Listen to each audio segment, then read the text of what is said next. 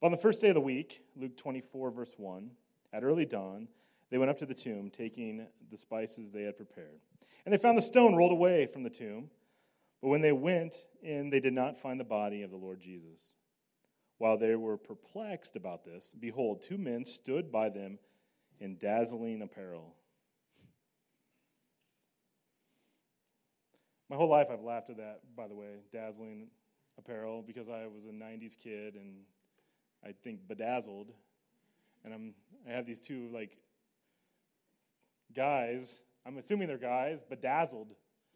Like, so, like, there's some, like, eight year old girl, like, punching little sequins on these. And I'm like, but the, the scriptures say dazzling. Like, you're reading the story and you go, wait a second, that's not a word that normally exists within scriptures. Dazzling. Needless to say, it was shocking. And as they were frightened and bowed their faces to the ground, the men said to them, Why do you seek the living among the dead? He is not here, but he has risen. Remember how he told you while he was still in Galilee? The Son of Man must be delivered into the hands of sinful men and be crucified on the third and on the third day rise.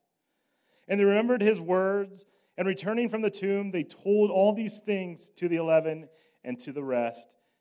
Now it was Mary Magdalene and Joanna and the Mary of mother of James and the other women with them who told these things to the apostles.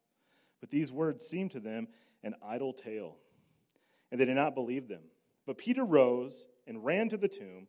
Stooping, looking in, he saw the linen cloth by themselves, and he went home marveling at what had happened. Father in heaven, as, as uh, I talk, Lord, I pray that your words are heard in here and that the things that you need to be um, doing by your Spirit within this room happens and not me.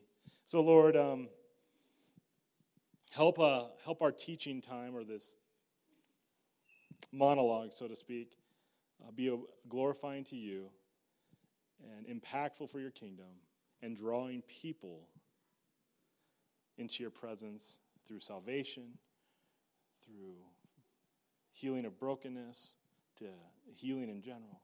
So, Lord, we expect you to move in this place. Your Son's name, who is risen today. Amen. So, Easter at a church is like the Super Bowl. I've heard people say, don't talk about that. Like, let's not pretend like this day is special than any other day, but really it is, right? This is the first year in like.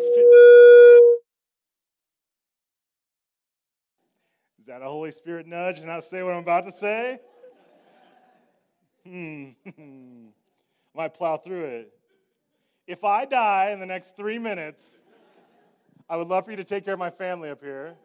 We still have college to fund, so please, if that happens, if it does, I want it in the papers, and it's the best place to die at the front of the state, front of the church on Easter morning, right? Okay, I'm to plow through with what I was to say. This is the first.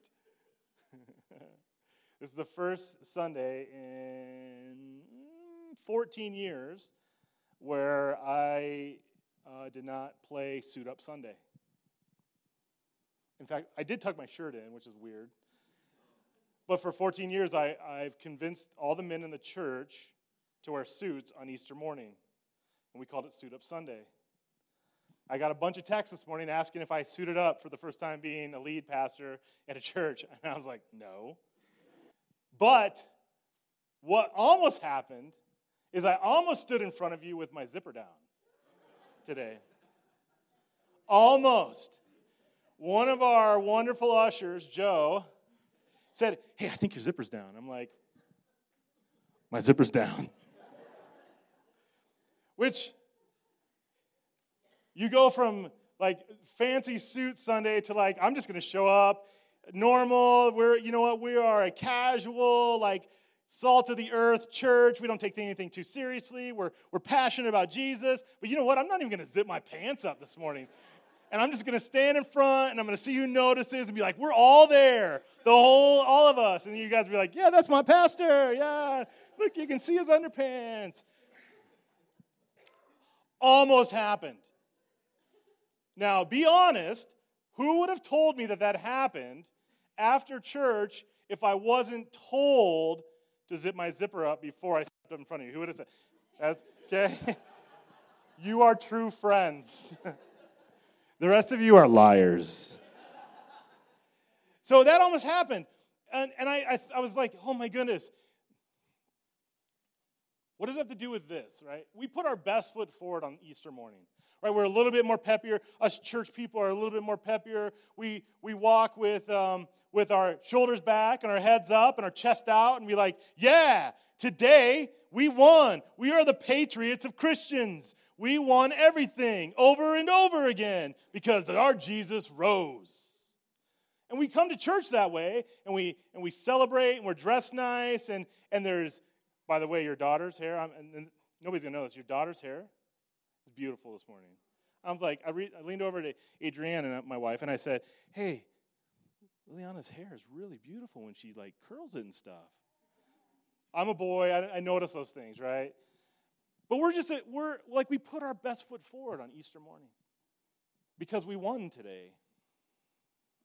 Now, I think what happens, and here's what happens is we, as followers of Jesus, or I'm going to I'm going to be more self reflective. Me, as a follower of Jesus, somebody who's committed my life to Christ at, a younger age, and been discipled in a church and raised in a church, and, and had people care about me, and, and went to Bible college and seminary and did the, all that stuff, and like decided that God called me to do this particular thing that we're doing, which is I'm still trying to figure out what we're actually doing.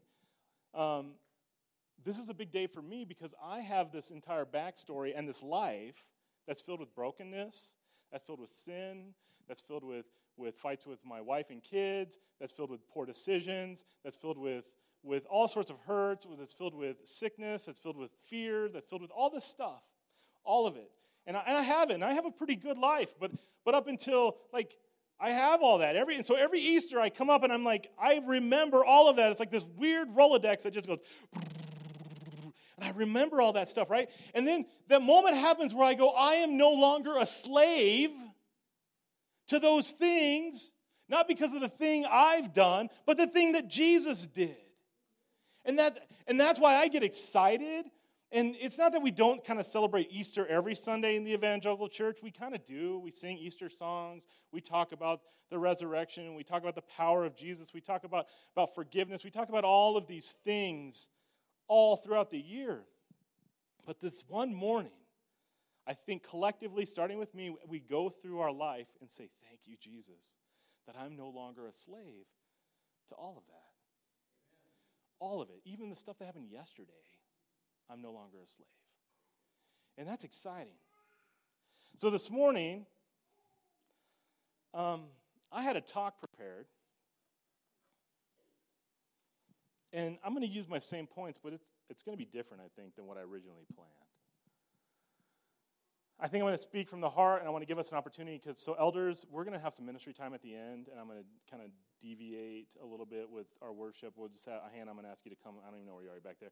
And I'm going to have you come up and just play piano. And I want to have some ministry time because some of us need to encounter that victorious life in Jesus today. Whether it's um, first time taking a step forward and saying, I want to, I want to understand you Jesus in a deeper way, or taking a step forward and saying, I need prayer for healing, or taking a step forward and saying, I'm struggling in my parenting.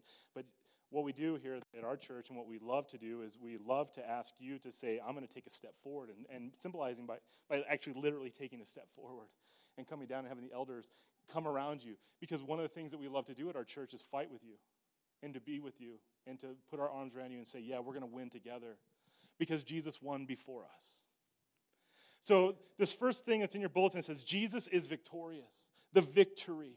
See, the, the issue is as people, if, we've gone through the story, I just read the story to you, I'm not even sure I'm going to I'm gonna work back to it that much. It might just be like me just preaching from the heart or, or sharing from the heart this morning. We live as though we won, yes, but we're lazy about the way that we live. So we know Jesus is victorious. We know that he won. We know he went to the cross, and on this day we celebrate him coming out of the tomb. We know all that, and the, and the stones rolled away, and we, we hear the story, and then the women going and going, ah, there's not here, these are, and we understand that. But then we, the way in which we, I think we live, we live as though we've already won, which means in a lot of ways we get lazy. Anybody an NBA fan here? Like, do you guys watch basketball? Uh, this is not. Is this a basketball state? So my sons. The NBA is a horrible league. It's it's not. I mean, basketball is so ridiculous, right? It's 82 games, and they play all year. But like the last four or five weeks, they start to care. And the teams that that are good enough to know that they're gonna win, they care just a touch more than everybody else and then they go win.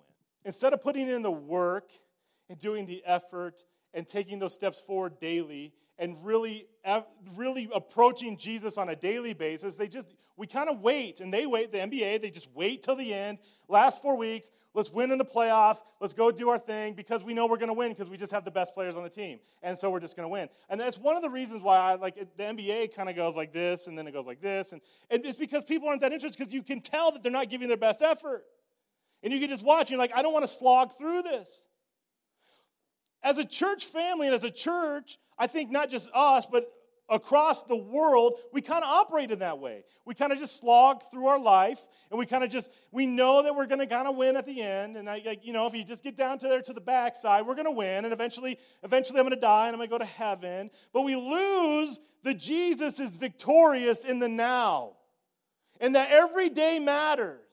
And every day you have an opportunity to encounter somebody, to extend a hand or extend a hug or extend a word and say, I want to invite you into this war that you're living and know that you can win because Jesus is victorious. And we're going to wrestle now as opposed to just waiting until it's over. And that's when I, oh, that's where I'm like, the now matters. I remember receiving Christ as a young kid and going, and, and like I know this because I remember it was visceral in my mind. And I still think about it. What's next?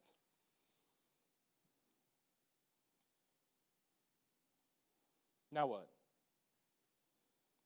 Do I just wait to die?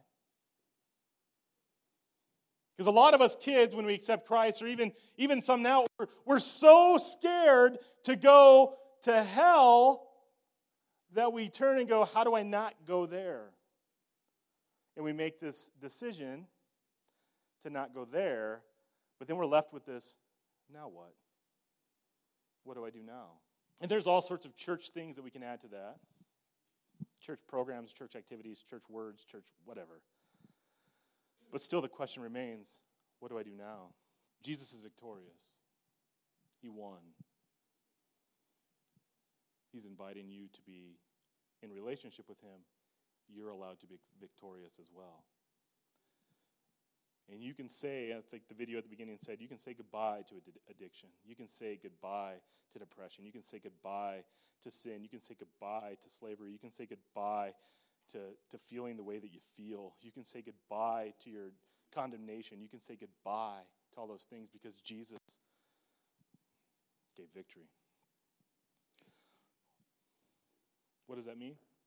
Jesus made things that have no life alive.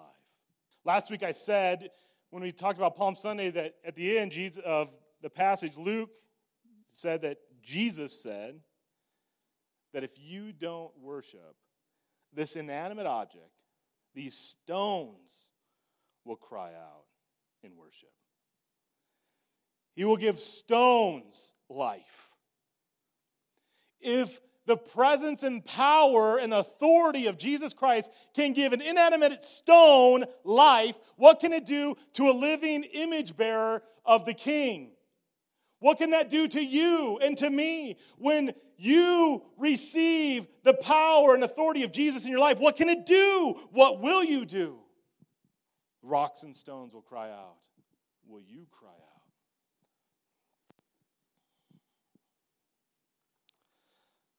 See, this tomb being empty is fascinating to me because um, people try to debunk it. And if you watch the History Channel for more than like 15 minutes, there's all kinds of fun specials on it. And it's, it's really fascinating, actually. And there's supposedly all of these different artifacts from the tomb and the shroud. And, and, and um, one of the things with, um, with Notre Dame in, in Paris that happened uh, in the last couple weeks is there was a piece of the they had um, encapsulated parts of the uh, crown of thorns there at the at the church. It was rescued out, but they have all these artifacts. The thing that, the thing, and people have been trying to debunk the resurrection forever. The thing that continues to like hit me in the heart over and over is that you had this group of people that relentlessly preached about Jesus' death and resurrection for 2,000 years. That's been going on. We haven't stopped. We just like continue to, to, to bang the drum. No, Jesus is alive. Jesus is alive. He's victorious. He's victorious for thousands of years. And we haven't changed our message. We've changed our style a little bit. We've changed our look, our language, but the message has been the same. There's power and authority in that. There's a sustaining thing that's going on that, that's, that's indescribable, but we just keep stepping forward and saying, Jesus lives. Jesus lives. The resurrected Jesus is here. Are you dead? Jesus wants to make you alive. This morning, I made some silly jokes about the Patriots or NBA or whatever, right? But what would it look like if we lived like we won? Because Jesus did win. What would it look like? I, I think we feel guilty winning. Like we've been told that it's not fair to win. Biblically, that's not accurate. And I think we've actually made winning something different than what it is. Winning isn't a prize pool, winning isn't a trophy, winning isn't a medal. Winning is not having the Rolodex of your sin anymore that holds you down. Turn with me to Hebrews 12. Hebrews 12, verse 1. Therefore, since we are surrounded by such a great cloud of witnesses, let us lay aside every single weight and sin which clings so closely, and let us run with endurance the race that is set before us, looking to Jesus, the founder and perfecter of our faith, who for the joy that was set before him endured the cross, despising the shame, and is seated at the right hand of the throne of God. Let us lay aside everything, everything that tears us down, that holds us down, that weighs us down. That doesn't mean it's a quick fix and things just get done. Sometimes that's true. Some that that's 100% true to where you unite your life with Christ and you take a step forward and say, Lord, I need your help. And one of those things, that addiction is just gone. That can happen. But I'm not going to sit here and pretend like that happens for everything because it doesn't. But what it does do is that you are given permission to lay it down and allow somebody else to handle it, to allow somebody else to take care of it, to allow somebody else to deal with it, and that somebody else is Jesus. It's not me. It's not the person next to you. You know what it is? It's this cloud of witnesses that the writer of Hebrews is talking about. Is all of us in the room witnessing to who Jesus is and his power and authority over life and saying, Yes, I give you permission to lay it down, lay it down so that you can take a step closer to me without anything hindering you, without anything holding you back, without anything that's making you remind you of what's behind you because you have to continue to move forward towards Him. It is easy for us to kind of igloo up and wallow in our shame and our guilt and our frustration and the things that aren't going well for us and the things that we don't like about our lives and the things that we wish were different. And we igloo or we turtle, we go into our shell and we just kind of sit. And we hope that somebody remodels our shell for us. The cloud of witnesses is saying yes and amen to take a step forward, lay aside all the sin that entangles you, and run with endurance towards Jesus. Walk with endurance towards Jesus. The point is, take a step towards Jesus because he is victorious and he makes dead things alive. And if you were to live like he won, what would that look like?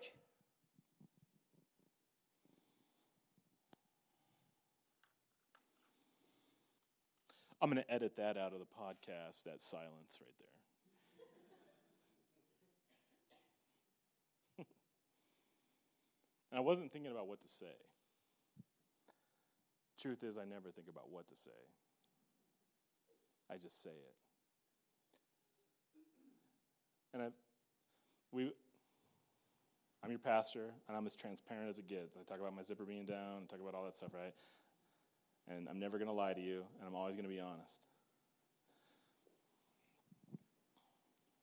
I heard myself I heard myself say what I said. And this isn't to be arrogant or weird, but it impacted me. I'm like, did I really just say that? Did those things just come out of my mouth? Do I really believe that? Do I live that way? And it just, as I walked back to turn to another passage, I'm going to invite you to turn with me too, it hit me that, like, I might not live that way all the time either.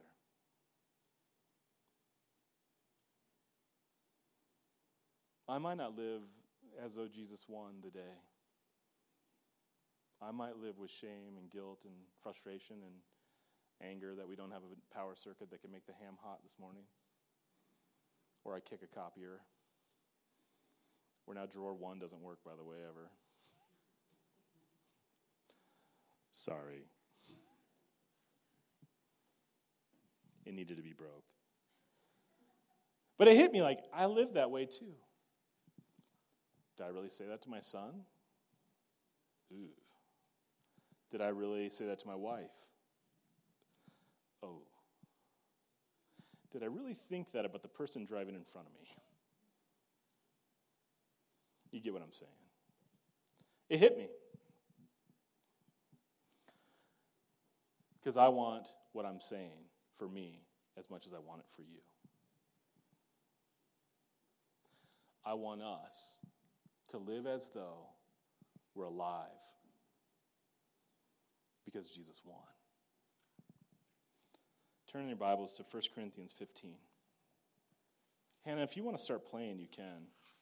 I like I like having somebody play in the background while I'm talking. It's like I have my own personal soundtrack. I mean, it's fun. You guys should try it sometime. Just if you have kids who can play the piano, or like turn on some like classical music at home and then just start talking. Be like, yeah, I'm I'm pretty good at this. So I like that. 1 Corinthians 15, verse 50 says this I tell you this, brothers, flesh and blood cannot inherit the kingdom of God, nor does the perishable inherit the imperishable. Behold, I tell you a mystery. We shall not all sleep, but we shall all be changed. In a moment, in the twinkling of an eye, at the last trumpet, for the trumpet will sound, and the dead will be raised imperishable, and we shall be changed.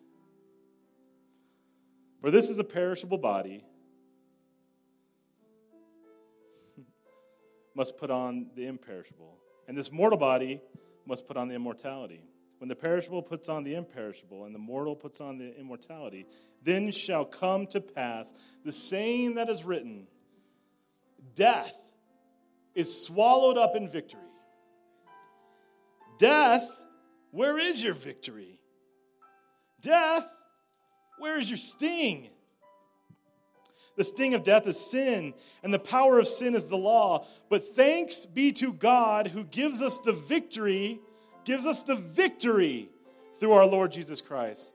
Therefore, my beloved brothers, be steadfast, immovable, always abounding in the work of the Lord, knowing that in the Lord your labor is not in vain.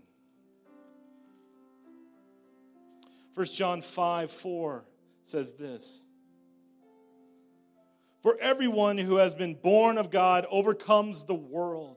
And this is the victory that has overcome the world our faith. Who is it that overcomes the world except the one who believes that Jesus is the Son of God? And this is the victory, And this is the victory our faith. I'm going to invite the elders to come up. And here's what we're going to do.